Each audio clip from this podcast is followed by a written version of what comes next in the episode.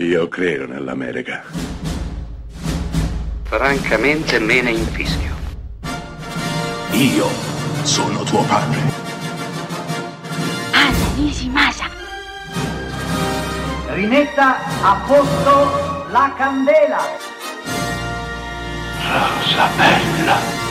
Chiudiamo la settimana con un film italiano che ha dato il via a qualche cosa che a un certo punto ci è sfuggito di mano. Sto parlando di un film del 1983 diretto dai fratelli Vanzina intitolato Vacanze di Natale. Nonostante questo sia un buon film, va riconosciuto, ha purtroppo negli anni dato il via alla parabola dei cosiddetti cinepanettoni, che via via sono diventati sempre più beceri, triviali e anche piuttosto stupidi, soprattutto dopo che la coppia inossidabile Boldi De Sica si è sciolta. Ma tornando al film del 1983, Il primo Vacanze di Natale, va detto, è un film che funziona perfettamente.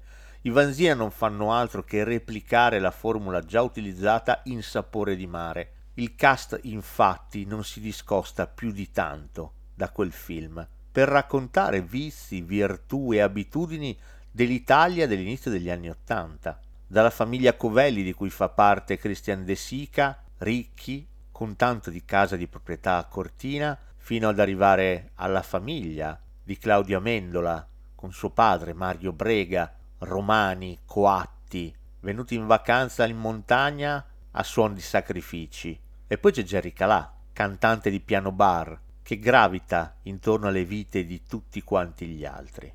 Amori, bisticci, amicizie, battute che sono passate alla storia del cinema, Vacanze di Natale si consuma molto in fretta, regalandoci un film molto ricco, pieno di spunti, pieno di idee, pieno di personaggi che voler volare sono entrati nell'immaginario collettivo, perché come detto raccontano l'Italia di quegli anni, raccontano le logiche che sottendevano i rapporti sociali e come sempre raccontano il divario e la disparità mai colmata tra ricchi e poveri.